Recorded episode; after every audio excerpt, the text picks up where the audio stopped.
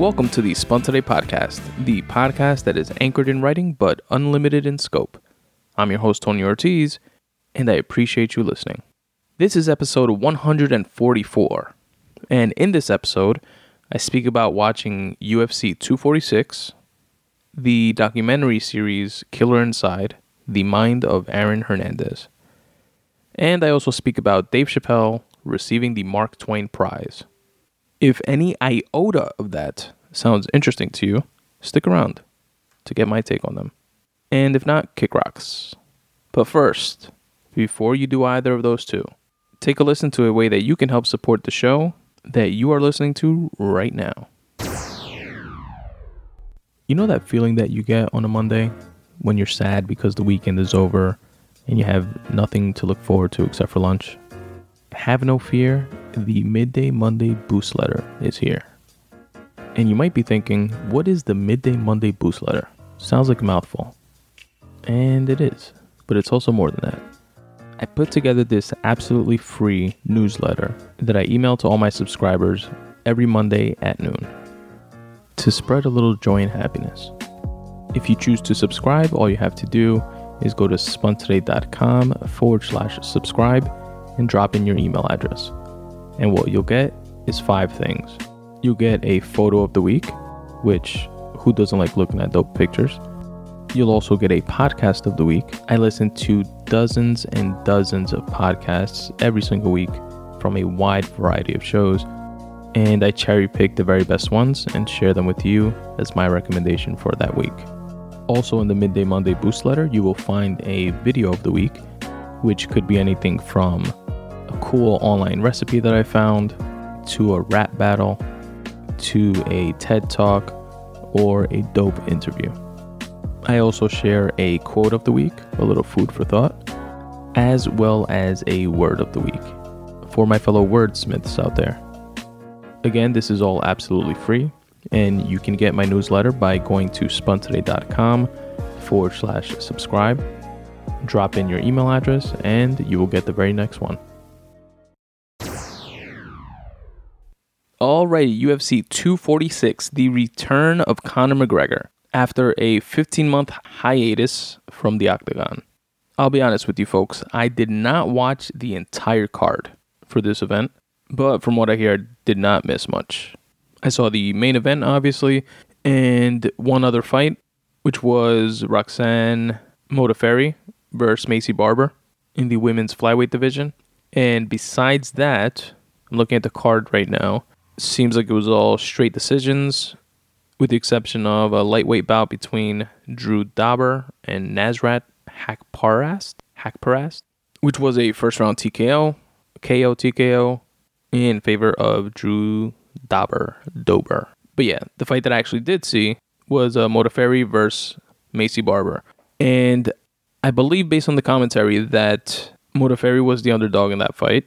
Maycee Barber is was an undefeated up and comer who was 8 0 and whose goal after entering the UFC was to be the youngest champion in history to beat out Jon Jones' current record of being the youngest champ in UFC history.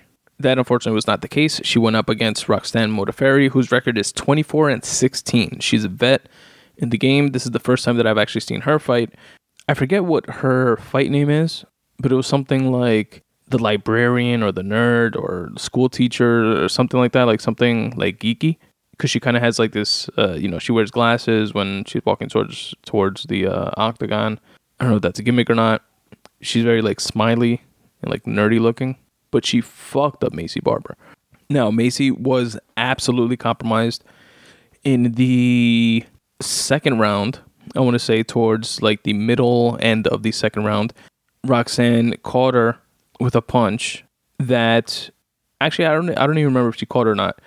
I think she threw a punch. She may have caught her like with a jab, or it was like a thrown punch that Maycee then uh, avoided.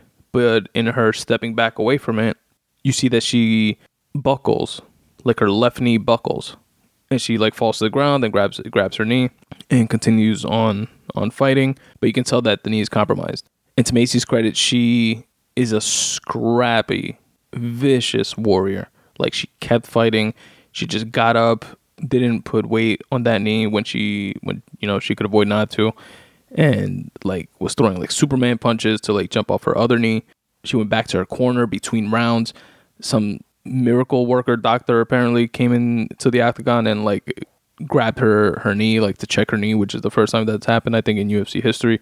Um, to like evaluate the knee, and you hear the doctor saying like one of the mics picked it up. Oh, she has a partial a partial uh, MCL tear, but she's good to fight.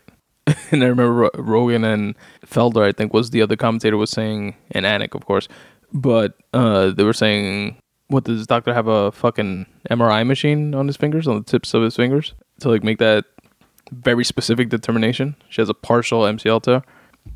And while she was uh, going back to her bench, even before that, after the second round, the corner guys that come like uh, wipe, like wipe your face and wipe the blood out of your face, like while you're walking towards your stool. Maycee tells him, "Don't push me," because he was like, you know, white. She's walking towards him. He's walking towards her, and he did, he wasn't like pushing her, but you know, just the pressure of wiping her face is like pressure in the opposite direction that she's walking, and that was obviously even that was like fucking with her knee, and she was leaking blood from like the side of her head. So Roxanne was definitely uh, putting it on her. Then uh, came to the third round. She finished fighting. Roxanne uh, won the decision. Definite uh, hats off to her. Then after the fact came out the news that Maycee had a full MCL tear and a torn ACL. Not MCL, ACL. My bad, I've been saying MCL the whole time. A torn ACL, and she's going to take nine months to recover. So, wishing her a speedy recovery and some good vibes headed her way.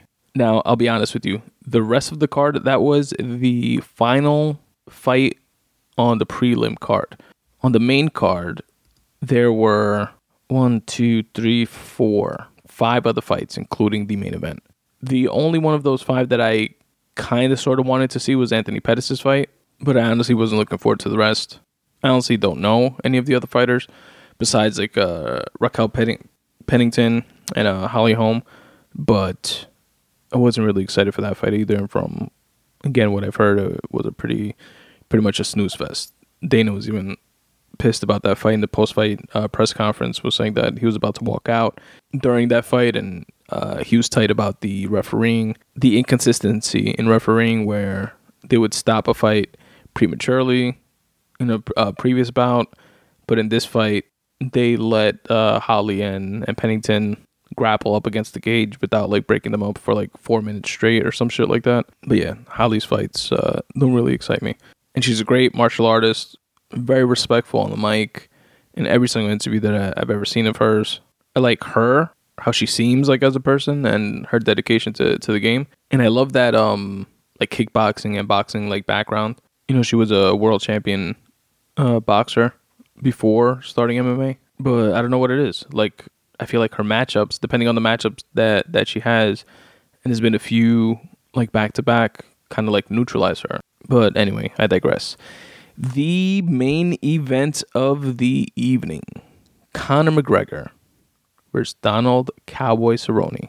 Everybody and their mother was excited about this comeback, and we were very curious as to what was going to go down. What type of Conor were we going to get? Because you have the last time we saw him in the octagon, he held his own with Khabib for two, two and a half rounds, maybe. Then uh, Khabib was just dominating thereafter and ended it in the fourth. And then we had like the whole melee after after the fight with Khabib run, jumping into the crowd and leading up to the fight, all the bad blood and kind of throwing the dolly into the the bus, having legal troubles for that, and also for doing dumb shit. Like he was at he was caught at a bar and he like smacked like this old guy that was talking shit or like punched him in the back of the head. And there were reports about him having issues with like the Irish mob that was looking for him. And he seemed like unhinged, you know, he seemed like uh like he was partying too hard, drinking too much, probably like doing blow. Like he had that type of like nervous energy about him. And, you know, the the brash shit talking that, you know, blew him up in the first place that we either love or love to hate. He had that, but it was like another element to it. It was like a spiraling out of control type of element, type of vibe, leading up to the Khabib fight and and thereafter. Then th- things came out about you know him not really taking that fight seriously, and not training as hard, and obviously all the partying and shit like that, which, you know, take with a grain of salt, right? If you lose, especially in the fashion that he did, you're to say you had a bad training camp. It's a little more believable since he was like such, so in the public eye that we knew at least all the like partying and not taking shit seriously. That was all there to be seen. But not taking the fight seriously and not training as hard. Only he and, and Coach Kavanagh and, and their team know that. And in this fight, once he started doing the press run, it was a complete 180. We saw a very focused, very serious, still the Conor arrogance or cockiness, that air that he has, that like superstar type of quality, but without the shit talking and very respectful towards Cowboy Cerrone. As spectators, we are in between like, hmm, this is different. This is is this a good thing? Is this a bad thing?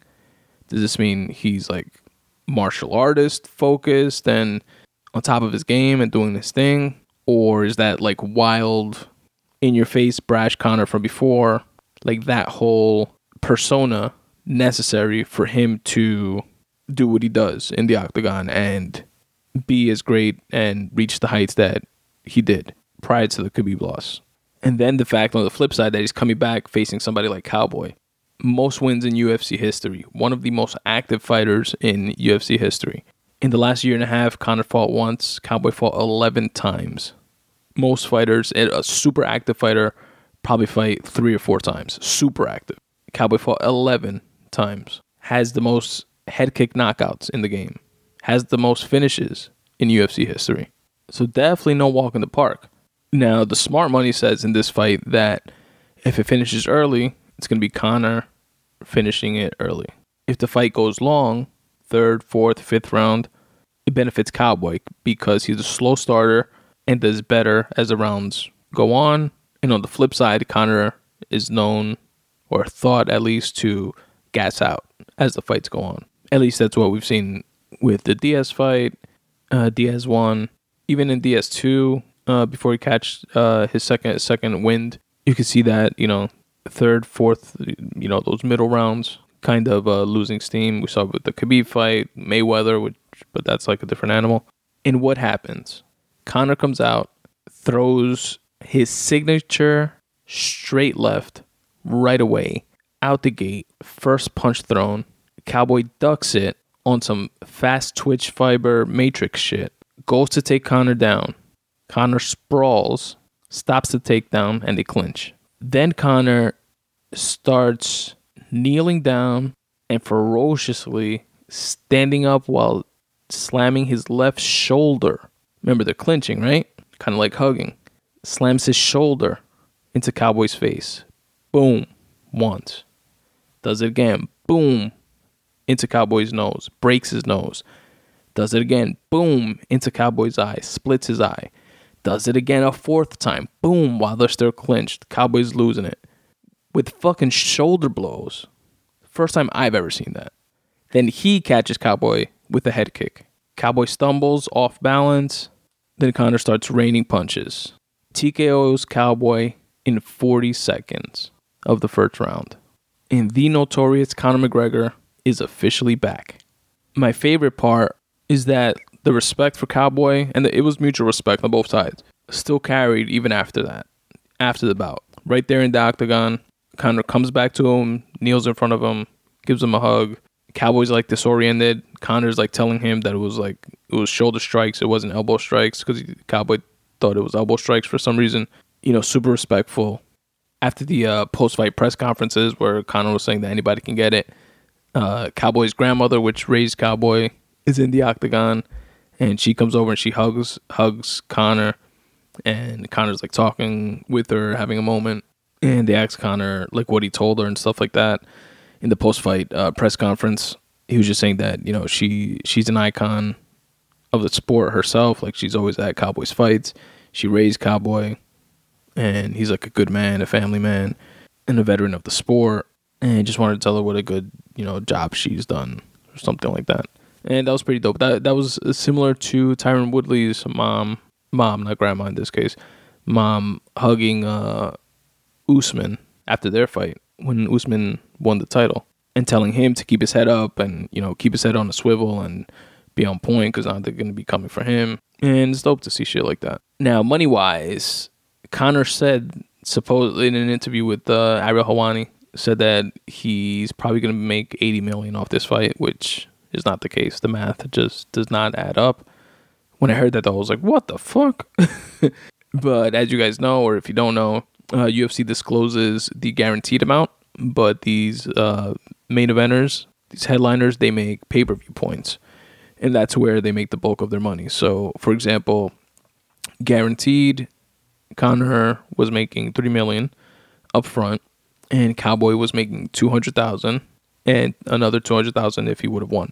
With pay per view points, they estimate on I think it was like uh, below the belt with Brendan Schaub that with the pay per view points, Cowboy would probably yield probably like three or four million, which is dope. And if I had to guess, I would put Conor maybe in the the low double digits uh, millions. But what what this win does and sets up for Conor, as he has said from before this bout here, that he wants to make this year the Conor McGregor season. He wants to fight at least four times this year, which is super again super active. And being that this fight was in January, finished in 40 seconds, so far so good. Seems to be lining up. And of the contenders, you have Khabib, obviously a rematch with Khabib, or Tony Ferguson, which people kind of like sleep on. Like they want to see that Conor Khabib rematch, but forget that Tony Ferguson and Khabib are fighting in April. A fight that has been five times in the making. The first four times the fight didn't happen. One time, Tony, Tony Ferguson like slipped on stage while doing press and wound up tearing his ACL. He was out for several months. Another time, Khabib like his kidneys shut down or some shit trying to cut weight. Another time, he was like he missed weight by too much, couldn't cut weight because he was eating fucking tiramisu or some shit like that. Tony Ferguson was like making fun of him about, and it's been a highly anticipated fight. Most folks say Khabib's biggest competition is Tony Ferguson, so the whole Conor Khabib thing might not even happen if Tony Ferguson starches Khabib, which is a very strong possibility. But anyway, you got Khabib on the table, Tony Ferguson on the table, depending on how that goes. Kamaru Usman, the 170 champ. George Masvidal, the bad motherfucker belt champ. You have Justin Gaethje in that realm. In interviews, there's been mention of another uh, Mayweather fight. There's been mention of a Pacquiao fight, which if he is going to try the whole boxing thing again, I would rather be it be against Floyd than Pacquiao. Because Pacquiao's just, I feel like, too fast and too aggressive, like his style, versus Floyd's, which is more of a, a laid back. Plus, I would like to see how that looks again, like giving him a second shot at it. But yeah, man, I'm excited. Conor's fights garner a lot of attention for the sport, and the hype is usually hilarious and very entertaining leading up to the fights. So I'm definitely looking forward to it. Hats off to Conor, hats off to Cowboy, and that was UFC 246. Next up is the Aaron Hernandez documentary, which is currently streaming on Netflix. The exact title is Killer Inside The Mind of Aaron Hernandez. For those of you that don't know, Aaron Hernandez was an NFL football player, a tight end to be exact, for one of the best football teams in NFL history a dynasty, if you will, in the New England Patriots. Tom Brady's New England Patriots. Aaron Hernandez was also, for those of you that don't know, tried and sentenced to life in prison for the murder of his brother in law, his wife's sister's husband or fiance, because I'm not sure if they actually got to get married. For those of you that don't know, Aaron Hernandez was also the recipient of a five year deal with the aforementioned NFL Dynasty team for $40 million. But wait, there's more. Aaron Hernandez also was alleged to be, but not convicted for, but I would go out on a limb and say that motherfucker did it, alleged to be the gunman in a double homicide in the middle of an intersection provoked by, allegedly, someone in the club that he had just come out of spilling a drink on him. He was also married, had a baby, had some gay lovers, was molested when he was younger, had an alcoholic, abusive father. Sprinkle all that on top of a guy that hung around the wrong crowd and also seemed to come off as not being the sharpest tool in the shed, and you wind up with a sociopathic ticking time bomb. And that's what this documentary, I thought, lays out for you very well. So, Aaron was a very gifted athlete, seemingly all his life. His father was an athlete. I believe his father played high school football. His older brother was an athlete, played high school and college football. His brother was the quarterback for UConn, I want to say, or Connecticut State or UConn. I'm not sure what the difference is, or if there's a difference. And Aaron was a gifted athlete. He played on his high school basketball team, on the football team, played track, or ran track rather. He had a strict father that used to, by the accounts in the in the documentary, drink a lot and just like fist fight Aaron's mother in front of them, in front of the kids, just like punch her and like take her head and slam it on fucking tables and shit, like super violent and really strict with the kids. He would practice football with them. If Aaron would drop a ball one time, he would make them do like 100 push ups, which, not for nothing, that's probably why he made some insane catches while he was in the NFL. If you check out his highlight reel. But balance, dad. Balance. And when Aaron was thought to be going, you know, following in his brother's footsteps, he got like a scholarship to Connecticut when he was like a freshman in high school or in junior high or so like some crazy shit like that. Like they were like, "Yo, we'll give you whenever you finish college, uh, high school, come here, you have a full scholarship." That's how like talented he was. And his brother was there already, but he wound up going to Florida to play for the Florida Gators in an unexpected twist of events that nobody saw coming. Everybody was surprised by, and he wound up uh, playing with Tim Tebow in college. And supposedly he would get away with murder down there, pun unintended. You know, being talented himself and chilling with Tebow, who was already getting national attention. Like whenever there was supposedly an issue with Aaron, you know, the team would hush it up and they would keep shit on the wraps. You know, back home he had his dad, you know, keeping him in line in probably like an OD way, but you know, keeping him in line nonetheless. His father actually wound up dying if I'm not mistaken, before he went to Florida. So he didn't really have that like strong figure to keep him in check. And like I said before, he seemed he I don't say he was a dumb guy, but just from like they play conversations of his on the phone when he is like talking to his mom or or friends from the prison or to his wife and he doesn't didn't seem he didn't come off as like a bright dude he came off as like the quintessential dumb jock that thought he was gangster, that thought he was hard, he thought he was hood. He wanted to be that dude. Started getting tattoos all over the place, hung around with shady characters. And they say that talent wise, he should have been a first round draft pick, but he dropped to the fourth round because of all this negative mystique around him. And the Pats draft him. You know, they're known as a no nonsense organization. So you'd think that the structure of that team would be good for him. It would fill the void, perhaps, that his father's passing left behind. But that's not the case. He was in New England. He's from Connecticut. So going back home around those shady characters, around his quote unquote friends, was just a hop, skip, and jump away. He would take an hour and a half to two hour drive and continue doing all the fuck shit that he was doing on the weekends. And the first incident, which actually in the documentary doesn't come up until after the known incident that he went to jail for, happens supposedly, allegedly, as a result of him being in a club, somebody spilling a drink on him, him being pissed, the dude he was with, his boy, quote unquote, you know, taking him outside because he's pissed off, and then Aaron winds up uh, seeing seeing the guys later on in a car driving by, so they get in this gray SUV, and his boy's driving. Aaron tells him to like pull up next to the guys. He pulls out a gun, gets their attention, shoots him, and kills them and leaves him right there at a red light. And from the scene, the the case had gone cold because nobody was around, nobody saw, and all they could pick up from cameras is a gray SUV. That gray SUV disappears, nobody sees it again until a little bit later, and I'll get back to it. Then Aaron's hanging out with these two other dudes, shady characters that are like low level criminals. I think they said one of them like used to steal bikes. They had like minor drug charges, like shit like that. They go to pick up Aaron's brother in law, and they're in a rental car.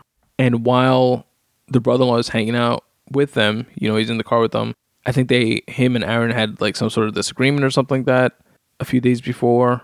I forget exactly what it was, but it seemed like he knew the vibe was off, like something something was wrong.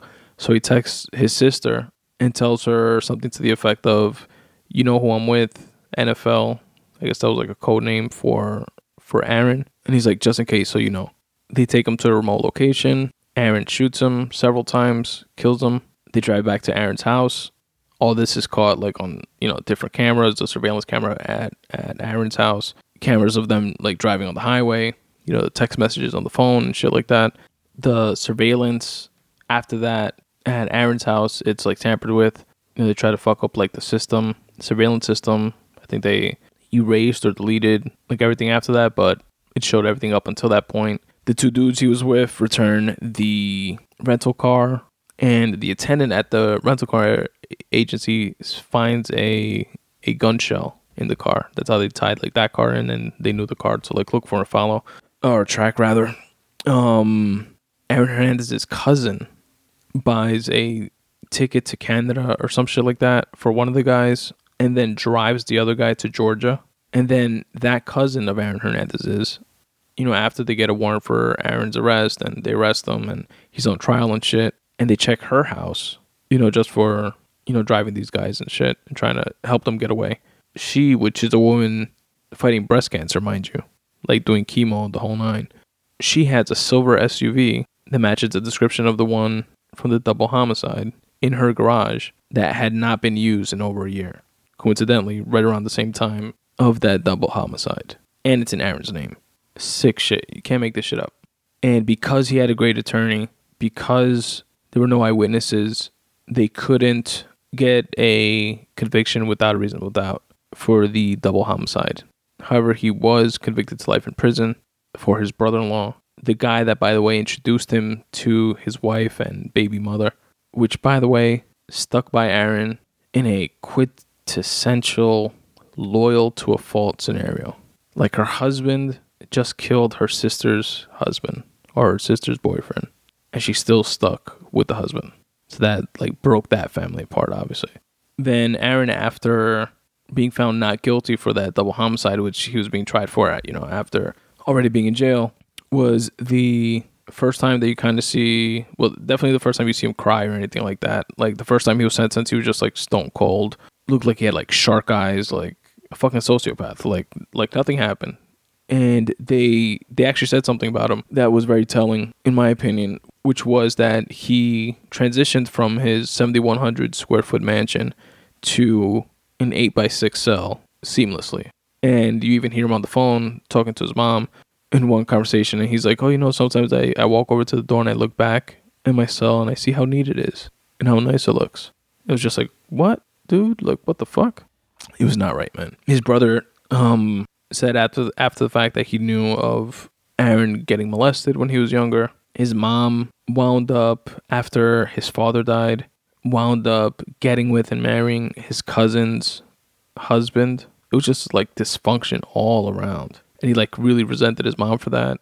Then there were all these like allegations of him being in the closet and you know being a bisexual and that the you know gangster bravado and and persona was a way to kind of like shield that or like cover that like that like the gangsterness was his beard and there was this one dude from his uh, high school quarterback that supposedly that they interviewed a lot that seemed but something was off with him like he seemed like very eager to be on camera you know what i mean like he was like enjoying his 15 minutes of fame like a little too much so something was off there and i heard on the podcast that supposedly it was true like the rumors of, of aaron being bisexual the guy some guy that he was supposedly really with came out and said that that high school quarterback guy was full of shit. Like he was never with Aaron, but who knows? I don't know.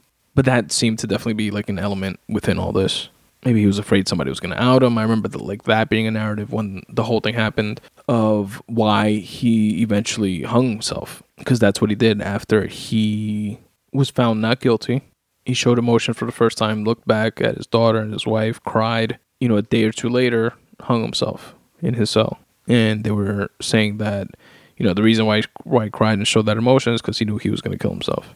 Now, the one quote unquote smart thing he did or calculated thing, maybe would be a, a better choice of words, is that in the letter he left uh, letters like his daughter for for his wife his lawyer i believe and he tells his wife in the letter that you know not to be sad or whatever and that she's rich. Now when he went to jail that 40 million for five years i guess was forfeited but he heard from another inmate or looked up that if he died that he his sentence gets commuted or some shit like that or retracted or something and that he would be due that money supposedly which would obviously go to his wife and, and kid. The sentence was commuted after he committed suicide and they really didn't get into in the documentary if the wife wound up getting the money from the patriots or not. What they said in the documentary is that the patriots would probably rather spend like double the amount in legal fees to not have to pay that money or some shit like that. But yeah, man, it's a sad story all around. I could imagine that little girl growing up, his daughter coming from that. It's it's sad, and just the the wasted talent on Aaron's side. But yeah, it was definitely a very well put together documentary, and I recommend you guys check it out. It's called Killer Inside: The Mind of Aaron Hernandez, and is streaming on Netflix. And last but not leastly, folks, Dave Chappelle, one of my favorite comics, definitely one of the best to ever do it, is the proud recipient of the 2019 Mark Twain Prize for American Humor. And for those of you that don't know what this is, is an American award presented by the John F. Kennedy Center for Performing Arts annually since 1998. And it's named after the 19th century humorist Mark Twain, and is presented to individuals who have had an impact on American society in similar ways to Twain. So it's definitely high praise. Past recipients are folks like Richard Pryor, George Carlin, Eddie Murphy, Ellen, Steve Martin, Whoopi Goldberg, Lorne Michaels, Billy Crystal, David Letterman, and on and on and on. That's a lot of heavy hitters right there, folks. And oh, I actually I actually mentioned this during episode the last episode, episode 143, when I said that I would probably record half the episode, then pause it, then go watch that, then go back to recording, which is actually what I wound up doing. And I knew it was on because I saw a post by Neal Brennan on Instagram of his speech during the event, and, you know, promoting the show, saying that it was going to be on PBS that same evening. And I wasn't completely sure what the Mark Twain Prize was. I think I, I, I saw like clips of Eddie Murphy's when he won it. Uh, but I I really like Neal Brennan, which is a comic himself. I reviewed uh, Three Mics, his special on Netflix, here on the podcast as one of like my favorite single things that I watched for that given year. I think came out in 2017, 2018, 2018 probably. It was like my favorite thing that I saw in the whole year. My, you know, out of all the movies, TV shows, comedy specials, Neal Brennan's Three Mics was the shit. So you guys should definitely check that out and he's also the co-creator of the Chappelle Show, which is obviously an iconic show that only had three seasons, two seasons, three seasons before Dave Chappelle's artistic integrity was tested, and he was like, you know what, fuck you, and bounced and disappeared to Africa, and people thought he was nuts because he gave up fifty million, and he wound up coming back, and Netflix gave him like sixty million to do a couple comedy specials. Anyway, so I saw that post, and I was like, oh shit, I gotta watch this, and it it's a dope event. It's like star studded. It's a lot of comics, so you get a lot of funny. You know, it's a lot of good comics too. Like you had Sarah Silverman, Tiffany Haddish, Jon Stewart, Aziz Ansari, Michael Che, and you have other folks like Bradley Cooper, Erykah Badu, Common, John Legend, Mos Def, Morgan Freeman, Sarah Silverman. Did I say Sarah, Sarah Silverman already? And everybody gives like speeches and pay like high praise to Dave Chappelle, who's there, you know, sitting with his family. And it's really dope. It's touching. They tell like personal stories. Uh, a dope line from Sarah Silverman was like she said something that the crowd like oohed at, and she was like, she said something to the effect of, "Don't feel weird just because you haven't checked Twitter yet to find out how you feel about this," which I thought was was a dope line. And um, Dave's mom was there and they also show like backstage like green room shit with all of them hanging out and them at a local club in DC which is where the John F Kennedy Center is for performing arts and it shows clips of Dave Chappelle and other comics you know doing doing jokes and sets It's a really dope event. And you guys should check it out if you haven't. It aired on PBS. I've seen a bunch of clips on YouTube.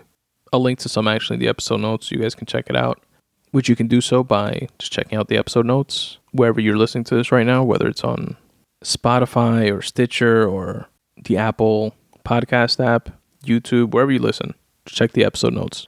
Or go to spuntoday.com forward slash podcast forward slash 144 and you'll see all the links and episode notes there. And I want to wrap it up with this. Dave tells this cool story about an, an exchange between him and his mother, where growing up he was a very introverted, quiet child, and he was talking about incidents either in school with getting picked on, or maybe when he was just starting comedy, where he kind of felt out of place in the clubs and all these older people around and kind of felt like pushed around. It was one of those two scenarios, or maybe both, because he did start comedy fairly young in his teens. I think he lied about his age and like first went on stage when he was like 16, 17, 18 or something like that. But anyway, I'll leave you guys with this. His mother tells him a line which resonated with me and was sometimes you have to be the lion in order to be the lamb that you really are. Let that marinate for a bit, folks. Congratulations to Dave Chappelle on receiving the Mark Twain Prize. And congratulations to you, fine folks, for finishing episode 144 of the Spun Today podcast. Stick around, listen to some tunes, then to a bunch of ways that you can help support the show if you so choose. Peace.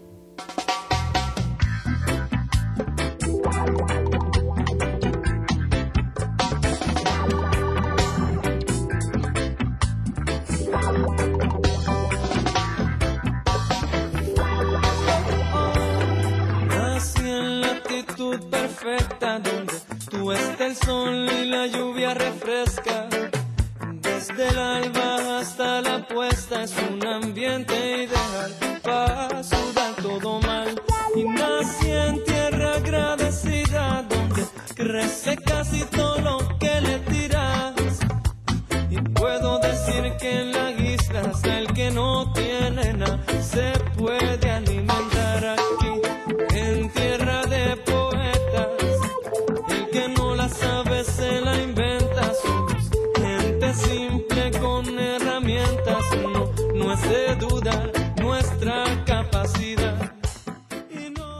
Hey folks, Tony here, and I hope you're enjoying the show as much as I enjoy putting it together for you.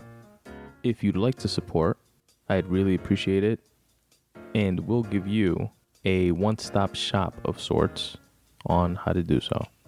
If you can make your way over to spuntoday.com forward slash support, you'll find a bunch of different ways where you can do just that.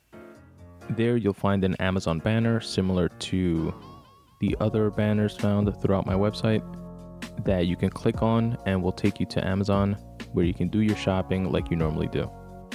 This will not cost you anything extra, and Amazon will pay me a percentage just for driving traffic to their website.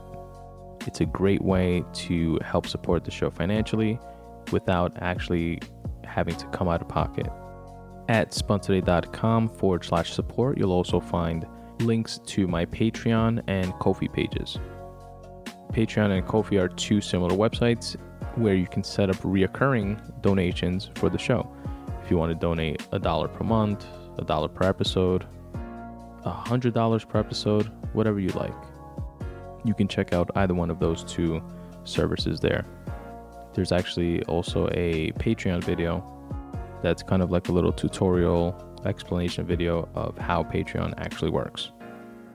Also at spuntoday.com forward slash support, you'll find a direct donation button where you, you can donate by way of PayPal. You'll find a link to Apple Music, which works similar to the Amazon banner. You can click on it, it'll take you to Apple's website where you can do your purchasing like you normally do. And again, it does not cost you anything extra, but I will get paid a percentage just for driving traffic to their website. And you'll also find links to the Spun Today viral style store. This is where you can get Spun Today related merch. And you'll find things like these cool premium t shirts that have uh, writing related sayings on them that I put together myself. I'm definitely not a clothing designer by any stretch of the imagination, but I put together things that I wanted to see and and uh, wear myself. A couple of my favorites are the one that says "Writing is life," and another one that says "Write need every day," and it has like a puff of smoke looking design right behind uh, those words. You'll also find a sponsored Today coffee mug and a really cool color changing mug that's related to my debut novel, Fractal.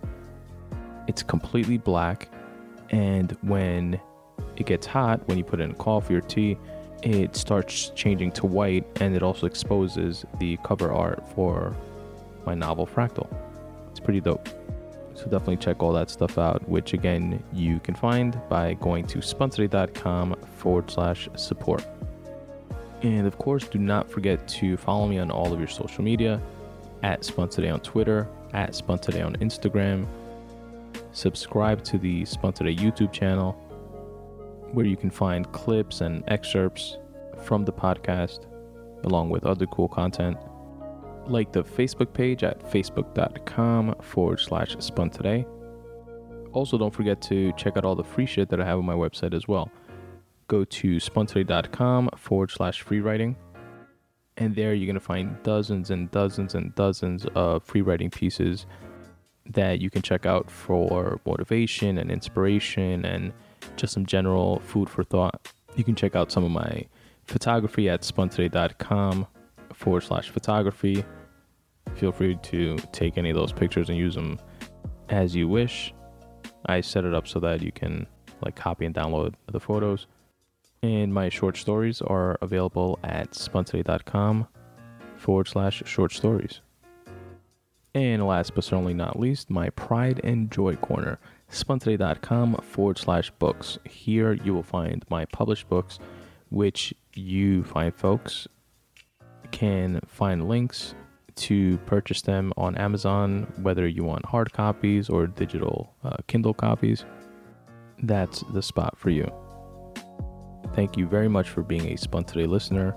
And as always, substitute the mysticism with hard work and start taking steps in the general direction of your dreams. Thanks for listening.